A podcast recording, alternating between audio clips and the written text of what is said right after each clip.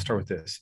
I don't think most people know that Socrates met Plato in the gymnasia, mm. right? So the the origin of Western philosophy starts in movement practices, right? Uh, Socrates was a stonemason, and uh, Plato was a wrestler. He was a pretty decorated wrestler. Plato was in his name. I think his name was Aristocles, but he earned the nickname Plato, which means broad, because uh, of the breadth of his shoulders when he was wrestling. So we have this image of philosophers as kind of kneebish intellectuals, um, you know, and that that's not how it began.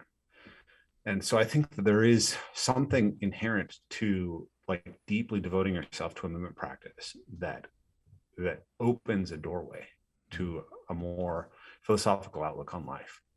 And I think that I've just happened to be gifted um, in that area in the way that I can articulate those connections. It's something I've been interested in from the beginning, right? I remember in 2006 being on parkour.net forums and everyone talking about this idea of parkour philosophy. Mm-hmm. Like parkour, you know, parkour wasn't just jumping off of things, it was this philosophy. And that was what, what was really motivating and important to a lot of the early adopters of parkour.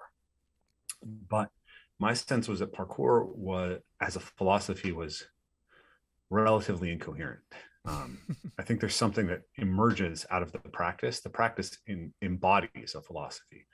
But you know the the the founders of parkour were mostly not highly educated people right? They were um, they're deeply educated in the body but taking it to that ability to really articulate exactly what they were experiencing and what it meant was um, wasn't an easy thing. And, and especially for us who are english speakers right? Because most of the people who started it were were you know they're monolingual in french right? So they could explain things in a way that worked for other french speaking audiences. But when it was translated in english i think a lot was lost in translation because um, and, and you know into russian and spanish and every other non-french language too. Mm-hmm. um, so i think there was something lost in translation there about what the philosophy was.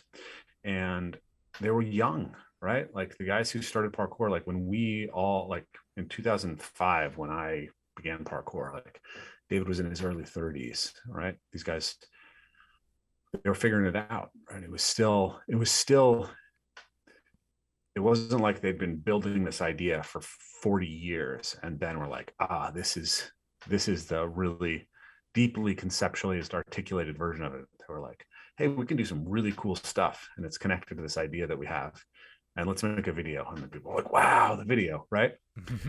and so i think that the the the fame of parkour outpaced the cultivation of its um uh of its actual philosophy and i think mm-hmm. we're still in some sense playing catch up